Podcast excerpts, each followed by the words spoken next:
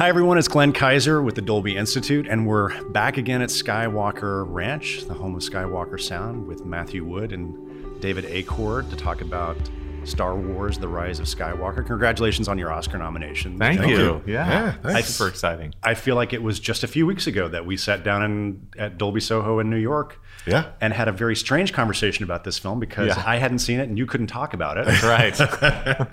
so I'm really glad to uh, to get it to meet up with you guys again here now that uh, we can actually unpack the film and Yes. talk about it Yes. a little bit. we still remember what we did, right?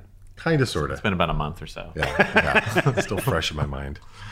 So David, you are the you're the supervising sound. You guys are both credited as the supervising sound editor, Correct. Correct. editors, Yes. and you also did sound design Correct. uh, on the film. This is your second nomination, I think. Second nomination. The first was for Force Awakens. Was Force Awakens. You, you guys were both nominated for that. Yeah. And this is your fifth nomination, Matthew. It is. Yeah. Yeah. Of the Star Wars films and uh, there will there will be blood and WALL-E. And WALL-E. Yeah. And do you wear the same tux or do you have different tuxes I have. Uh, I think I have three.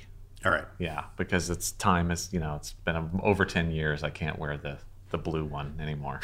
so With the with the ruffles. yeah, the ruffles, the cummerbund I'll still use, but Well, um, now that we can actually talk about the film, I, let's unpack it from like the beginning. Exegol, which is a really uniquely sounding place. Tell me about, tell me about revisiting the Emperor, the sort of the sound treatment around the Emperor, and this this kind of crazy, dark, forbidding planet of Exegol. uh, yeah, I could. Will you talk about the dialogue with the Emperor? Oh, yeah, That- sure. That So voice thing with he. the Snoke. Yeah, Ian uh, McDiarmid uh, came back obviously to do the to reprise the role again. The actor who originally played him in the first trilogy back in the '80s. Yeah, back in the '80s, and also he in the prequels as well as uh, uh, Senator Palpatine. So he he came back, and we really wanted this uh, Exegol to have this dark, foreboding sort of environment. So we we put him uh, in in the speakers. We we had him all across the front, LCR in the top. So every time he spoke, it was like this voice of God kind of thing. You were making good use of Dolby Atmos. We absolutely did. That sense, was a yeah. great use of Atmos for that. And um, he, uh, we used a, a really big. I think the reverb delay time was like 20 seconds or something ridiculous like that. But he, uh, so he came in and and you know we we did a lot of his part uh, in production, but then there was a lot of looping as well. Um, multiple multiple sessions, but one of the things we did was really in- interesting with him is we wanted to tell the story of how he was manipulating Kylo from the very beginning, and we had this idea to have him one of the sentences when he says, I have been every voice you have ever heard inside your head. I went out and recorded um, uh, James Earl Jones and Andy Serkis, and we had them all complete that sentence. So we had them come in and read that 50 different ways, and then we had uh, Ian do it as well. And so we had that kind of bridge together to make that sort of sound design dialogue moment. So you had Snoke and Vader and the Emperor. Yeah, sort of to kind of tell that story about Snoke, and we had, when there was a couple of shots that Roger and the folks had put in of Snoke in the tank and all that, like uh, proto proto Snokes in the Bucket tank. of Snokes. Yes, Bucket of Snokes. Snokes. But, uh, I love that. I love that whole environment, and Dave 100% complimented that with the amazing ambiances and lightning force effects. Yeah, that was um, the the sort of the mandate for Exegol was uh, tense and, and scary, um, horror movie like. Right. even the, the lab, the Emperor's lab, is sort of uh, you know, reminiscent of Frankenstein's lab, that kind of thing. Uh, we had, uh, I made some lightning for it that was sort of rem. It was lightning adjacent sound effects for for Exegol. Now, and and and is that what relationship does that have to Force Lightning? Is it sort of this? Is it is it kind of in the same? or no- no con- conceptually completely different. completely different. So, and I, I, I th- to that end, uh, the lightning I had made for Exegol was um, to JJ's ears a little too close to lightning, uh, too too on the nose for lightning, and he was afraid that later in the movie it might sound too much like Force lightning. Right. He wanted it to be as differentiated as possible, all the sounds to be completely unique from each other, which is great. Uh, I just didn't go far enough with it. So the next pass, uh, he, he, his suggestion was to go like just animalistic, guttural, screechy, creepy, brain melty, you know, crazy lightning. The lightning is coming from the center of the planet out Right. here rather than down. It was so it's this different version of lightning, so it can't sound like traditional lightning. So we went with this, you know, just horrible, like screeching, you know, metallic sounding uh, lightning shrieks that sometimes are preceded by this sort of crackly rumble and it's sort of, you know, thing that happens. Um, which is basically what he described how he wanted it to sound, and I just kind of made that. and uh, pro, pro tip: when the director gives you an imitation of what they want, use yeah. that. Yeah. Go for that exactly. and, and, so, uh, and that's kind of how um, a lot of the the movie goes. So, is where you you, you prepare um, your ideas, your sound design ideas, and some things get kicked back, some things right. uh, are approved. And when they, something gets kicked back, you sit down with the director and you hash it out until you know everybody's happy with what they're hearing. So um, yeah, that's basically the evolution of the Exegol Lightning. Um, on that was was a bit of a back and forth, and what we ended up with was this totally bizarre, scary. Um, kind of catches you off guard because uh, there's a lot of lightning flashes down there. There's a lot of very stroby lightning, and we don't right. want to hit every one of those because sure. that just gets it would get exhausting. Exhausting. So we played around with the placement of that. Just some the, the heightened uh, tension moments when it, it's the most tense or the suspense is kind of hitting its peak, and then maybe even wait a couple more beats and then hit you with that shrieky right. lightning, um, just to kind of help sell the idea of this scary environment that they're in. Yeah, I'm I'm curious about um, kind of the way you guys work with uh, director J.J. Abrams. Mm-hmm. Um, is is somebody embedded down in the cutting room with them to, to yeah. sort, sort, of kind of walk us through the process of like when do you guys start sending stuff down and and, and how, do, how does well, kind of how, how do things flow we came on in it was around the first time we read the script was in september of 2018 so mm-hmm. uh, we went actually uh, kathy kennedy had us go to pinewood studios in london you had to go to London to read the script. Yeah, yeah, but it, but there, it was a two part thing. I mean, she's actually been really amazing with uh, including sound in the process yeah. very early on, and that was something that was handed down from George Lucas. Sure.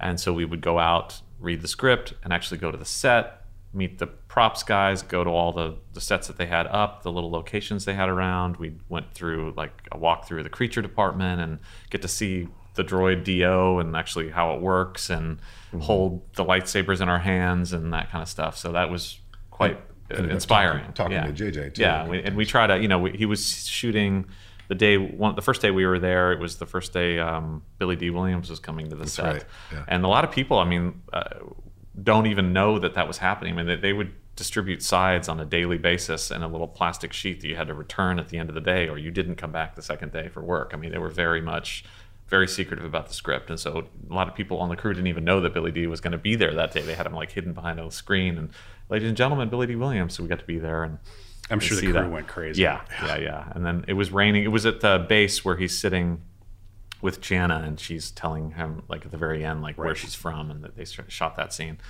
Um, and I remember it was raining that day a little bit, so we all had to like huddle under the the, the Millennium Falcon as the rain, uh, you know. So we're looking at each other like this like, is pretty fun. Yeah. But yeah, we would talk to JJ about you know we kind of hit the it was mainly D-O yeah. and and, um, and how we were going to handle the Emperor's transformation and all that. Mm-hmm. Um, and you know any special voices or anything like that. But he, he's shooting, so we didn't really want to yeah. take him so far away from that. But we read the script there and did that meeting for about a week, and it was fantastic because it's very inspiring. We go back and, and, take that information back with us to the ranch. But so uh, you come back and then you start building an, an effects library based on what you've seen and kind of what you read in the script and what you know is coming. The first thing we did. Uh, because we ended up talking with JJ the most about it was work on D-O's vocal. Okay. That was our first you know um, design. But that's uh, that's JJ's voice, isn't it? It, was not initially. oh, really? No, no, yeah, yeah. It, went, it, went, through some uh, some options. So I, I, made a bunch of D-O vocal options. I had a little quick time of a scene. I was cutting different versions. Um, just here's here's a variety pack. You know how, how you know warmer or colder for any right. of these. Sure.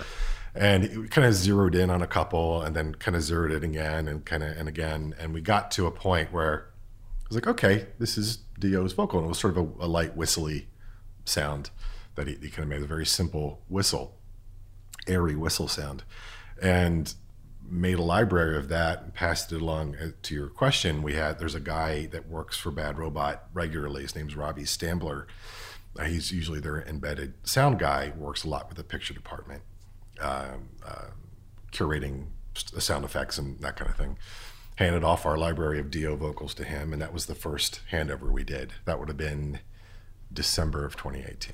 Yeah, yeah, and then as things happen when you're working on a movie, you know, the ideas change, and Sure. um, that the the idea for D-O's vocal evolved. Right. Yeah. So what was the first sequence that got handed over to you guys? We uh, got Speeder chase? Yeah, the speeder chase, um, all the D-O sections. We were using this uh, system called Atris to pass stuff back and forth, so JJ could evaluate it on his iPads, and it was all very secure and encrypted. Um, but then Robbie uh, would get sequences. And you're hoping he's not listening on earbuds. Yeah, Right. Yeah. yeah. He's pretty tech savvy. JJ's Yeah. pretty amazing, so he'll he'll give us the do. He'll put on some nice headphones and, and do that for us. But um, the we got reels actually um, fairly early on. To, I think of any of the Star Wars movies we worked on, Yeah. just to kind of get the keep the temp mix going because the instruction was.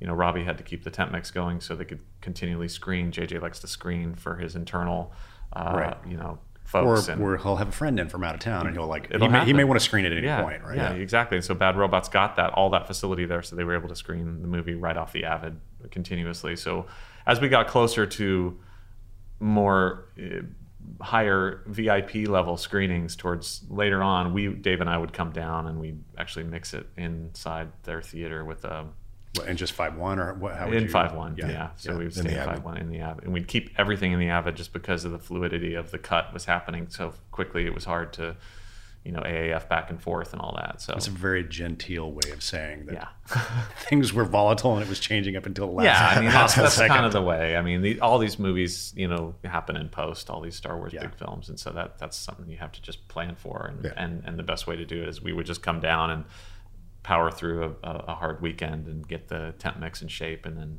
they'd play it on the Monday. And sometimes they'd have to make a DCP. Other times they just play right out of the Avid right. um, to keep those VIPs happy. And then you pre-mixed um, effects here in dialogue in Los Angeles at Fox. Mm-hmm. Yeah. With Andy Nelson.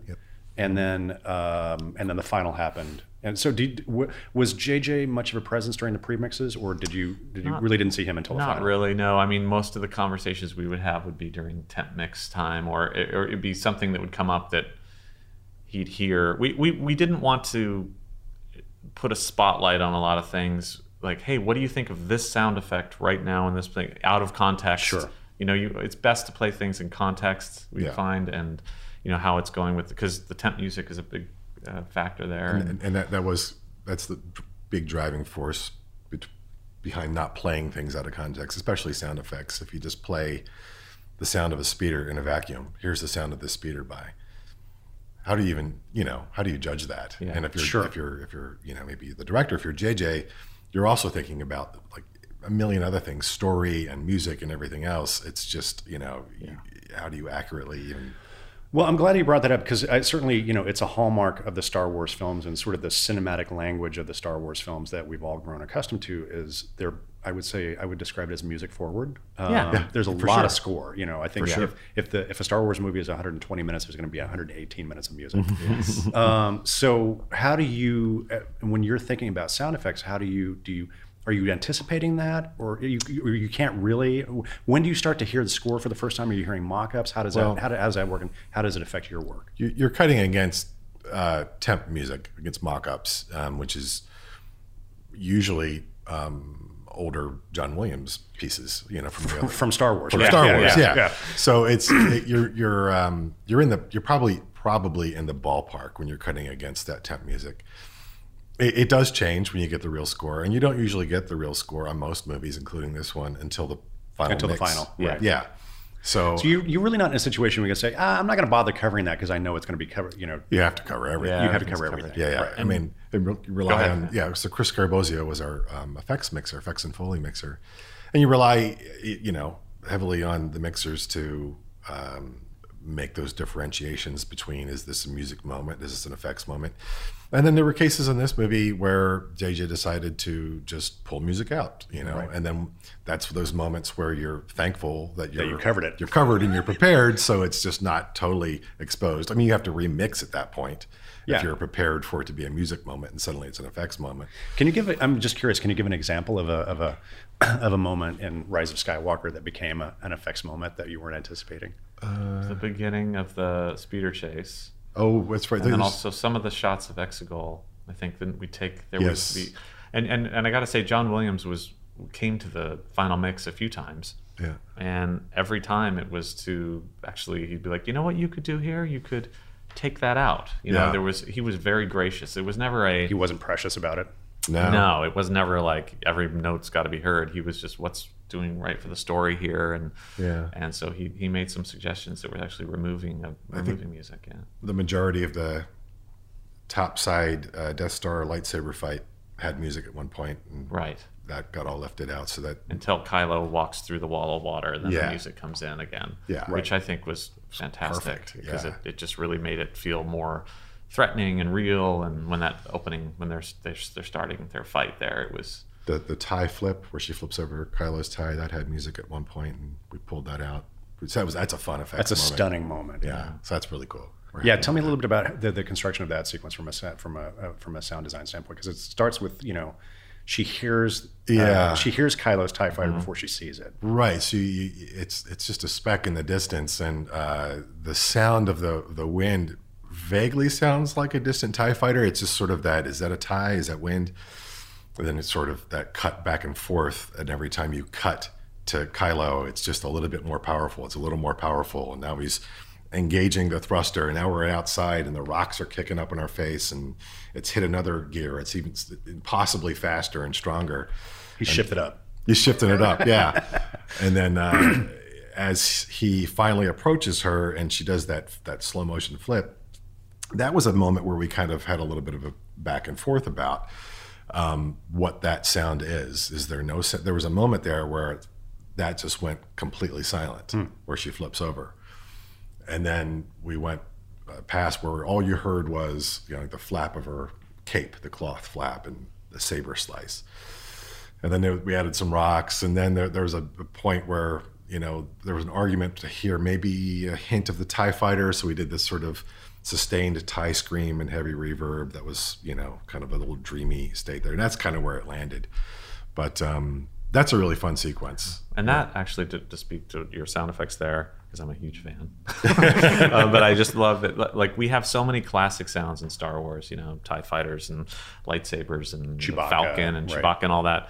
Um, that we've been able to keep sacred in the in the restricted library here at, at, at Star Skywalker Sound. But the fun thing is, like for a sequence like that, I mean, we only really have a few pass bys and a, of Tie fighters that were created back in the day by Ben Burtt. So it's you know Dave's job to cre- create all those new, but they have to also sound like It has to be in the same universe. the same right? universe. And so that whole sequence there was a lot of new Tie fighter effects that, to, to make that work. yeah So you have new Tie Fighters. So, so th- this this teed up a question that I would. So if you have new lightsaber stuff, new Tie Fighter stuff, new Mm-hmm. Chewbacca stuff, do you kind of dissect the way those sounds were originally built and recreate them, or what's your Yeah. what's your approach to that? Yeah, that, that's that's the the best and most straightforward approach is to just sort of, well, Ben Burtt still works at Skywalker. We still see see Ben every morning um, at breakfast, and uh, he's a he's he's he's an open book. You can ask Ben whatever you want about Star Wars, and I've known Ben for almost twenty years. Yeah. Um, and uh, I've definitely learned um, everything I know about Star Wars sound from Ben. Obviously, where else would you learn that from? Right. But one of the things is, as far to your question about Tie Fighters, is you know what's the recipe for making the sound of a Tie Fighter pass by? And it's this elephant scream, and this uh, uh, that's the the main sound is that tie scream. But then there's this race car on wet pavement sound that kind of goes under it.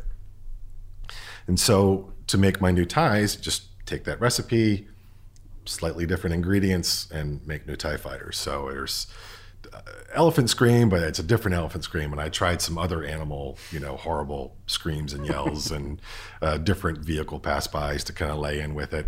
Uh, and I think what we ended up with was sort of this um, maybe next gen TIE fighter sound that kind of uh, we used uh, for that scene and then later in the movie in the big space battle.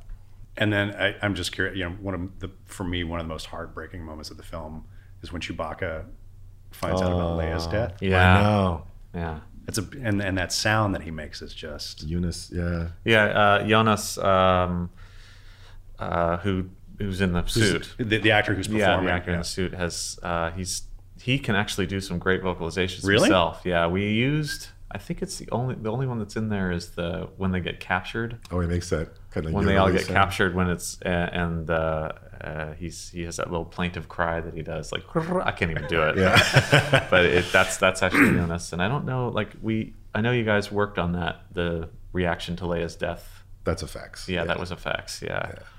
um yeah that's just fun to watch him on set and like and speaking also to JJ and his involvement in our in our sound creation process I know like for example BB8 um, we have a library of BB8 sounds that have been created over the last few films um, and it's very dear to JJ's heart that character and I know that he really wanted to, make sure we just didn't you know put in samples again for what You just BB-8 reuse other yeah. stuff, right? Yeah. and so we actually went through with Dave and they and and JJ. There's a way, uh, tactile way for JJ to actually be involved in the performance of, of BB-8. Really? So yeah, they spent a long time Yeah. creating a lot of new, Lot- new tracks. line by line for BB-8. Just uh, That very first one, I think, is the the one where when the tree crashes. Oh, yeah. and he's like, "Hello, um, Yeah. I'm over here." Yeah. like hello. I get to Like, laugh it's- every time. It's Yeah. that that was so great to hear because those didn't come in till kind of late in our process, and Yeah. so I always love that when we're working on the film. And then we're actually laughing and, and enjoying it, and that was one of the first things in the premiere when we watched it. That like everyone was cracking up at the Yeah. his, Uh, his plaintive little. Look, I'm a. Star Wars geek. I saw the movie three times in the theater. I got to laugh every time I saw Oh, it. cool. yeah. yeah. yeah. Um, I want to ask you about Carrie Fisher, um, obviously who who passed away Mm-hmm. Yeah. after after the last film, and Yeah. so her performance in this film was uh, kind of pieced together from Yeah. outtakes and scenes that weren't used in Force Awakens. Is that Yeah. correct? So we we it, we had a lot of outtakes from Force Awakens uh, that we were able to pull from visually to get her, and they've cra- you know Chris Terrio and JJ uh, Chris Terrio the writer. Uh, went and kind of structured scenes around what they had for her reactions. Right. We really, you know, Carrie Fisher is like the soul of Star Wars. We love her, and we've it was all such a blow to, for, Yes, to not I have mean- her on this film. Yeah. yeah, she passed away, you know, after we had finished Last Jedi, um, the previous movie. So this movie we had no, no and nothing that was intended to be in this movie. So everything was repurposed, and we really wanted to treat that with respect. And uh, so audio-wise, we were able to uh, bring things in. Uh, from those same outtakes, we actually and I actually mined a lot of her um, behind-the-scenes footage Really? yeah that we had uh, a lot of uh, material from and so a combination of technology and, and editorial we were able to make those work and it's all her voice. So it's everything is from carrie. Um, and yeah we just we treated that with respect. And, and, and even the younger carrie that's in the flashback sequence when she's learning the force Right. or, or doing her final trials with luke in the forest there that's actually we brought in Billie Lourd. Her and- daughter. and then her daughter. And she Yeah. she vocalized for us. And she also i believe was the body model or body for when they shot that. And they used footage from return of the jedi um, for her face and when the mask gets lifted up so we wanted that to really work and um and, Yeah, and, I you certainly didn't want to bring a sound alike in or any kind of nonsense like that. Right. It would have been really, Yeah. yeah.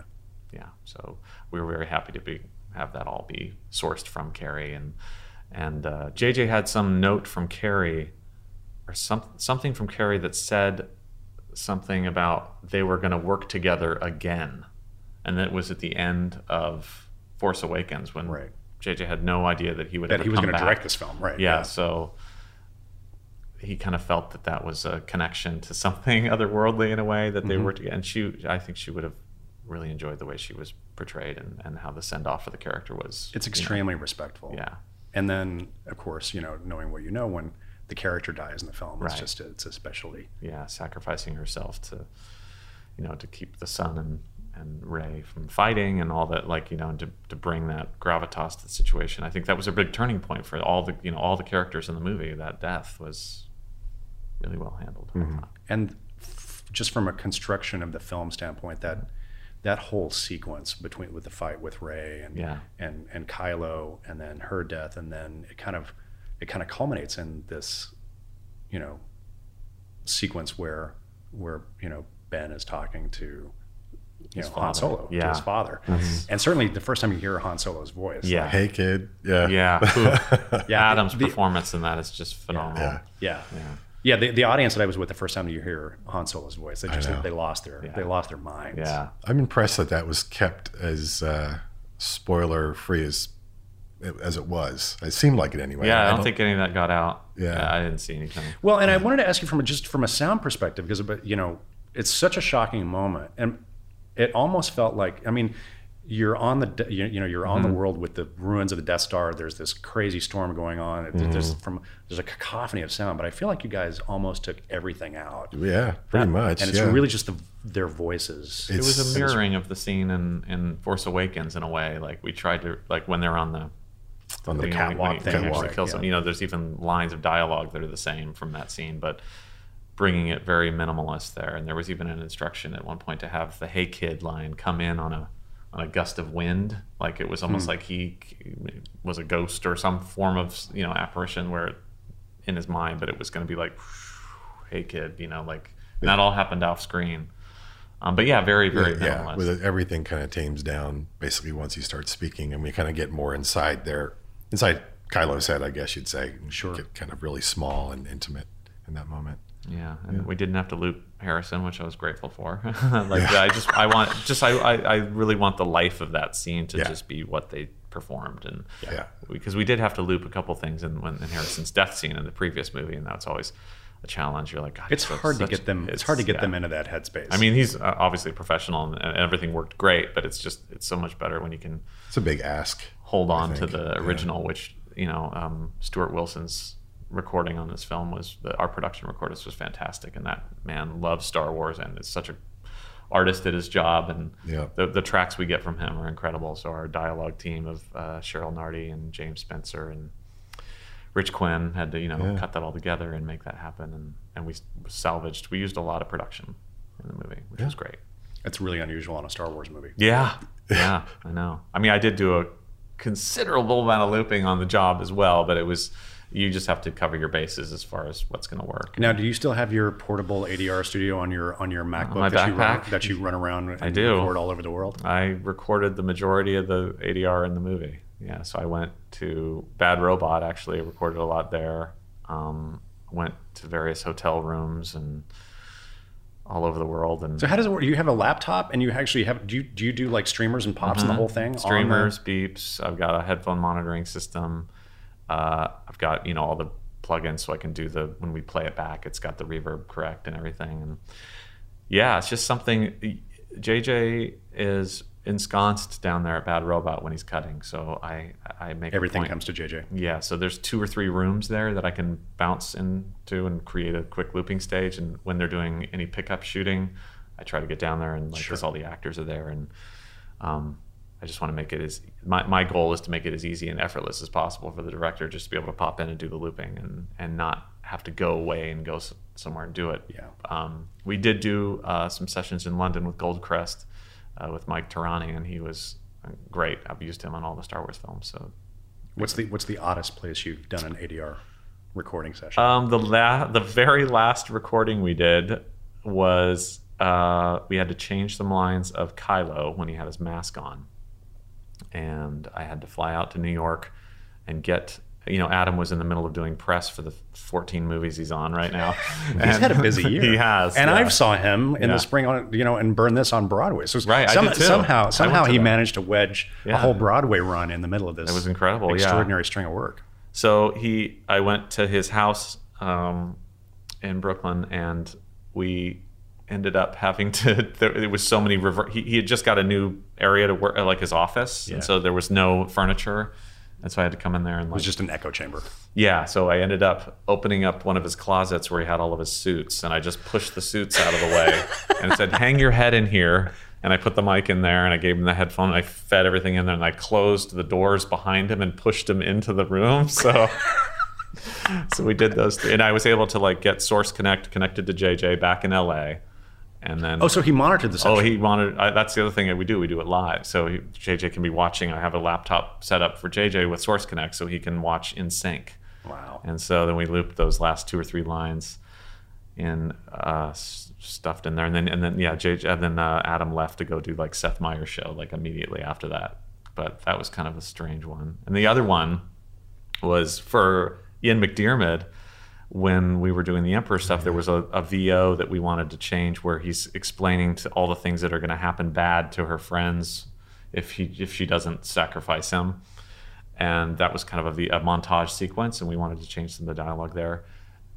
We couldn't get Ian was like way in remote Scotland where he lives and doesn't have good Wi-Fi, can barely pick up cellular coverage, but I was able to get a little Apogee microphone sent to him and I told him over the phone how to hook it into the iPhone and and and work it. And I presume he is not terribly tech savvy. No, not really. He's the sweetest guy ever. Um, it's so fun to listen to him like talk all sweetly, and then he goes right into the emperor, and it's like, wow, amazing voice. So so he. Uh, yeah, I gave him that mic, and it was a time difference, so he's up really late after a party, and he's like, "I'm gonna have to wait till the wind dies down because he's right on the ocean." And so he recorded all these scenes, and I'm I'm listening. He had another phone that I could listen to him with, and then we got the recordings, and you have to send it through uh, iMessage. So he's trying to send it, and it's not the little zip file's not going, and he had to walk down to the beach like in the middle of the night, lightning storm. So he, he's trying to find cell coverage, cell coverage. to see that the thing says delivered on my iMessage to me. And he's yeah. like, and I'm like, oh, please don't let the Emperor get struck by lightning. yeah. Oh, the irony. After, yeah. And he said it was yeah. like being on Exegol. It was exactly the same. Big lightning everywhere. And we got those files and put them in like, um, like you know, three days before we finished. But those were fun times. That's why you needed it right away because you guys were coming down to the wire. We were coming down to the wire. Yeah, yeah. a lot of things. I mean, that's that's sort of the method. I think he, you know, when, when we're in the final mix, it's go time for JJ, and we're all, and we have such a crew that you know, we just need to know we have all the options available for him. Sure. And I think well, he likes to play on the. He likes to play, and yeah. that's yeah. his his moment. I mean, he's worked with Andy Nelson forever, and Chris Scarabosio on a few films now, and all of the crew that we had on our film had done time with them and understood like that the nature of how this is, and we actually, I think, he had a great crew. I had just, a great crew. Just to yeah. kind of mention our crew. Yeah, no, no. I wanted to give you guys yeah. an opportunity. Obviously, yeah. you have the you have the nomination, but you you, you did not do this by yourself. No way. So no, please, no, no. yeah, you yeah. you mentioned a, a, few folks from the editorial team, but yeah, anybody you, you want to give a shout out to? Yeah, so uh, I just like an A list um, effects editing crew of uh, Addison Teague and Justin Doyle, um, uh, cutting effects. Um, uh, Foley editing, we had Dee Selby and Richard Gould. Had this great Foley walking crew of uh, uh, Ronnie Brown and Blake Collins, Frank Rinella, Margie O'Malley, mm-hmm. and uh, Koya Elliott um, was a was kind of an effects assistant for us in the show. Yeah, and then so yeah, dialogue I kind of mentioned already, but yeah, and we had an assistant uh, Trey Turner yeah. as well. Did you but mention dialogue already? I did. It was like, yeah, I, when I was talking about who cut all the, oh, the, okay. the Carrie stuff, but we can say it again. Uh, you start Cheryl, talking, my Cheryl, mind just kind of like yeah, just counting the blinds in the window over there. Anymore. I just, Is he still talking? It's, it's droning on and on. When's my turn? Cheryl Nardi, James Spencer, Rich Quinn. Yeah, so we uh, we had a great uh, crew for all that. Yep. But surprisingly, not a huge crew. Not a huge crew. No. No. No, not at all. I mean, but we. Uh, but that's been that's been kind of the norm for you guys on the Star Wars films. It's it's a it's yeah. a it's a small it's a small band of of very uh, talented folks. And, yeah. But you guys had them on for for a while. Longer, yeah. We yeah. our crew our crew time is usually longer. That was a George thing too. He always liked fewer people on longer time. Right, right.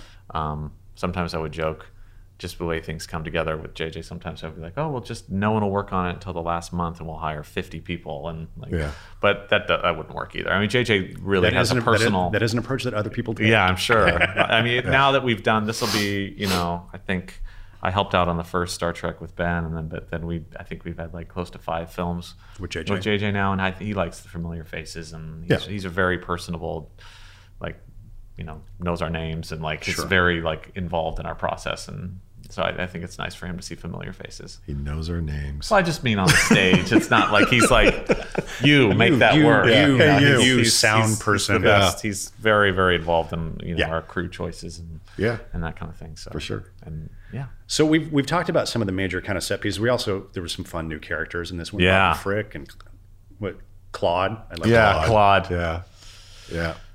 Uh, I just wanted to kind of uh, just ask you guys: Are there any other like really your favorite sound moments from the film that maybe maybe are the less obvious ones, but that you kind of kind of make you pleased as, uh, as my you know favorite they're, is they're coming his. up? I, I my favorite and will always be my favorite is uh, Palpatine giving his big Force lightning up to the entire fleet is like hands down. I, I just laugh. I love it. It's a- so unorth- unorthodox what you've done. it was a it was a JJ re- a JJ sort of uh, idea uh, again. Um, he has the grass. Uh, he has the best sound ideas uh, when it comes to these things. Um, so it was This is when the emperor is Emperor's- activating the fleet. he's know? he's Yeah. he's gonna uh, fire you know the ultimate blast of you know force lightning into the sky and take down the rebel fleet Right. disable their ships and uh, he's just got this you know overhead shot of him and he just kind of does this boom and so we had like a big powerful electrical force blast in there and JJ's like, oh JJ says yeah you know could be cooler. And uh, you know, what what if like what would it sound like if you're in that room, like, and it just like blows out the microphone and just like, you know, just, you, your brain can't even comprehend the sound. Like, what would that sound like? Like, mm, okay. so I made a thing, Yeah. and uh, I made a thing. the, the, so the, the root sound is like this electric toothbrush on like a piece of uh, sheet metal. I think I'd recorded not specifically for that, but I, I had had in my um, in my library, and uh, I took that sound because it's got like this sort of ratty metallic sound to it, and I just started blowing it out. Um, I just sort of overdriving it, overdriving it, adding more low end, and it just sort of turned into this thing that he does when he fires it up. And Super Atmos too. Chris went nuts Oh yeah, that just one. Yeah. totally Atmos moment there. and, well, sure, um, because the ships are over your head. Yes. yeah, and JJ JJ heard that it was like, great, that's it. Yeah, that's Yeah. it. Yeah, sold. So yeah, that's a fun moment. And and Babu Frick is actually um, Shirley Henderson, the actress. Um, Who, re- who we remember as Moaning Myrtle. That's right. Yeah. From the Harry Potter movies. Yeah. And and the funny thing was, I, I didn't know that. So when you know we go through the list with JJ early on, I kind of go through and like, are these characters because we have puppeteer voices and temp voices and all there. So I'm like, how many of these things are you feeling like you're married to, and do you want me to go out? Because I have a great loop group with Terri Douglas, um, and we'll go out and get you know 25 actors to do all kinds of great voices for the show. And I was told that's the puppeteer voice. That's and so and I was like, okay, well, typically we usually replace that. Right. So I went and investigated some folks, and then, but like even for me, I was like, God, that's a really good. Like it's funny. Like it's really It's funny. really funny. Yeah. And uh, I was like, are we sure we want to do that? But then I heard that it was actually the reverse. Was that she was hired to do that part, but she was so good at it in her improvisation that they taught her how to do the puppetry, so she could do the mouth while she was improvising. She's performing the she's performing the mouth uh, because she's improving a lot of the dialogue. They wanted her to be able to, so we didn't have to post match it, you know. So I was like, okay, that makes sense. So we we salvaged the entire performance is all production, and then funnily enough, we brought her in uh, for the foreigns for the, all the international mixes. Because there's a few lines where she says like you know droid is ready and like Right. where it's in English and so we had her phonetically learn all many the different different, it was like all the main ones all of them So She did- she's also the voice Yeah. of Babu Frick in Yeah. every foreign language version of the film. So we just Seven went through it over it. We went to uh, Shepperton at the end. We I go over and uh, we sort of supervise the initial mixes for that, uh, for all the internationals which we have set up over there at Shepperton. And so we had she's in she's in uh, the UK, so we're able to bring her down in, and she just we had a specialist on the phone listening, and then they would just go through every single one, and she phonetically did the languages, and she nailed it. Just and she's really talented voice actor as well as actor in general. So that was fun to have Babu Frick in there, and then have it have, have Babu Frick live all the way to the end of the movie. It was great too. That's amazing. Yeah. Yeah, but uh, Babu, I'm trying to think of anything else uh, really new that, gosh, that That, that moment where uh, where Leia dies and that sort of um, force, uh, kind of a force connect moment, I guess, between Yes. Kylo and, and, and Leia. That whole sequence was a fun uh, evolution sound wise there. That because there's the music is a very minimal thing in that moment. And I think the music actually goes out. goes to one little tone for a little bit. Yeah, and the way we constructed and this is again this is collaboration this is jj this is you know chris scarabosio myself um, uh, marianne brandon uh, the way the waves crash matching on the cuts there's sort of a heartbeat element with the waves crashing um, the way the ambiences sort of trade off and then kind of go very minimal in that moment Uh, and then finally Leia's breath, the way her final exhale, and it kind of carries back over to the scene. It, it just ties all those cuts back and forth really nicely. And my favorite thing in that little moment, it's just a small thing where you cut back and you see Kylo's own sword sticking out of him with Rey's hand on it. There's no sound for that. it, It's just totally quiet right there, even though the, you know, the sword's like right in your face. I love that because it's so much more powerful. It's just like this stark, like, oh my, you know, he's, he's dead, basically. She's killed him. Right. Um, and then when she pulls it out, you kind of come back to reality. I love that moment for some Yeah, reason. that's nice. But those Force Connect moments, I, I absolutely. The the interesting thing to me about the Force Connect moments is that that through the films, that's given you guys some really interesting yeah, yeah. opportunities to play. Yeah. connecting them through the force like that. Yeah, and we we definitely and he took it. You know, JJ amped it up way huge in this one because they actually could touch each other and he, They have a sword he pulls fight. the you know the, the necklace. Physical from elements are going back Yeah. and forth as well, right? That's how he finds out that she's actually on in, in, Yeah. in his in his bedroom on the Death Yeah. Star, right? Right. Or on the uh, on the Star Destroyer. That's right. So how do you so how do you approach that? Are you doing anything in terms of like are they sharing ambiances as well from a sound perspective? How are you how do you build those Force Connect sequences? It's a similar to, uh, approach to what I was uh, talking about with the Leia moment, where the ambiences kind of share and then they kind of become one thing.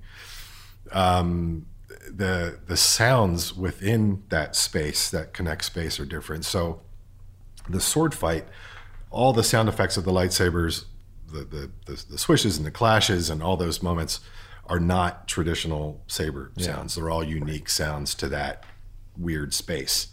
Um, and that was again, that was um, a thing that we came up with with JJ. That Is that an editorial thing or is that a mixing thing? Are you? Are it's you editorial. it is. Yeah. Well, So there's no there's a you're mixing actually creating component. different. You're using different sound. It's, it's different sounds altogether. But I mean, and then from the mixing standpoint, you know, there's um, there's layers and layers of reverbs that Yeah, we're and we using and we there. pre would we would cut dialogue lines it's a pre-delay like pre-verb into the each. Right. so it's like coming in and na, na, na, na, na, yeah. na, you know. yeah.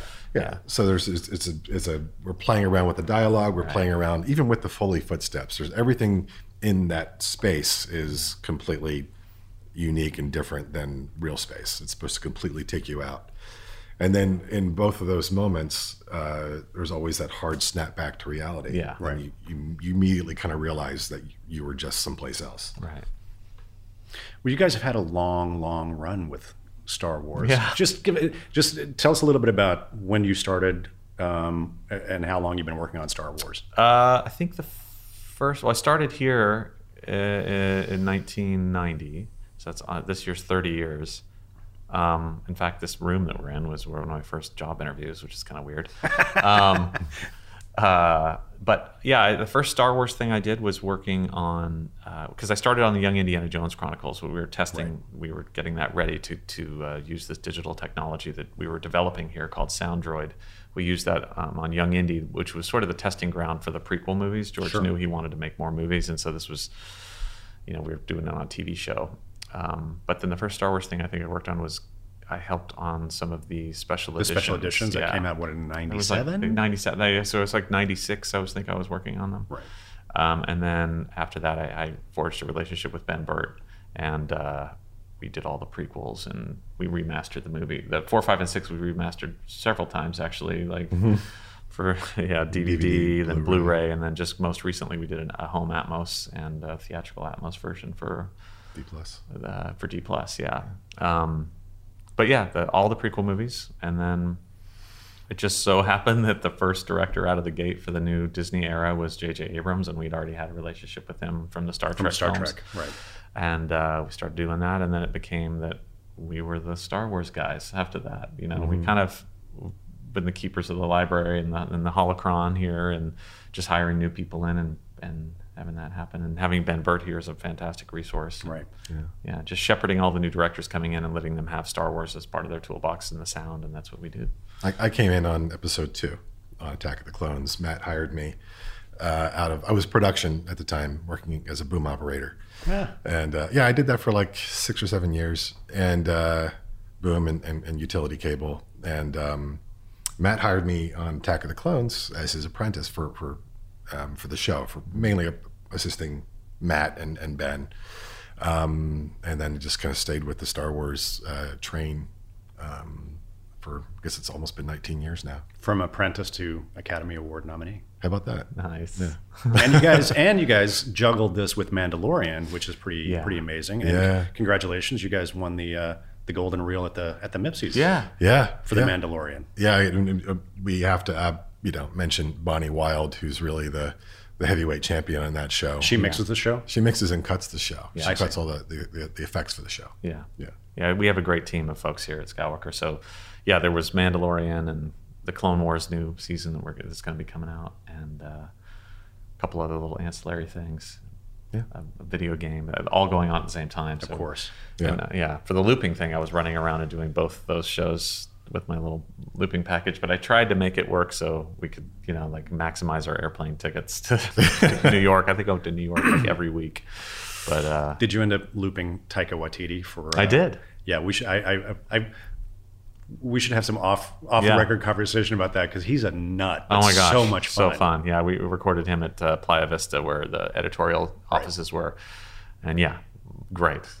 All because his old his old droid performance was was looped, and he is he's hilarious and offbeat and but super professional at the same time. So that was a great day. He was one of the first recipients of the the Dolby Sound Fellowship for uh, a movie that he did called Hunt for the Wilderpeople. oh, cool! and we were we were in post on that when he got hired to direct Thor Ragnarok. Nice. so a few weeks later, we were at Sundance and we were doing some press, and I was just sitting off to the side, and somebody asked him, you know, how did the Dolby Fellowship come about, and and how did you receive this? And he just turns to me and he says, "Well, I met Glenn at a massage parlor in Bangkok. Nice.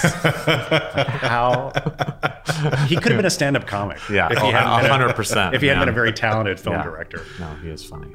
Yeah. Well, thank you guys for taking the time to uh, Thank you. to Thank sit you, down man. and talk with us about uh, Star Wars. If you guys didn't miss the conversation that we had a month ago, Yeah. uh, if you missed it, uh, that's also up on Dolby's YouTube channel. Um, and we had a lot of fun talking about the what was the Mc- the the, Mc- the McClunky. McClunky? The McClunky. McClunky. Yes, Yeah. as well as lots of other Star Wars related topics. It's a good it's a good companion piece to this more sober conversation. yeah, we didn't drink. We didn't have wine. We didn't have wine like we had Oh. last time. Oh well, it's it's eleven o'clock in the Oh, morning. true. true. But thanks for tuning in. It's been uh, it's been fun having you guys, and you. congratulations on your well-deserved nomination. Thank you very much, uh. Absolutely, it's always good to talk with you. Thanks again for uh, tuning in. This is Glenn Kiser from Dolby Institute and the Soundworks Collection. Until next time.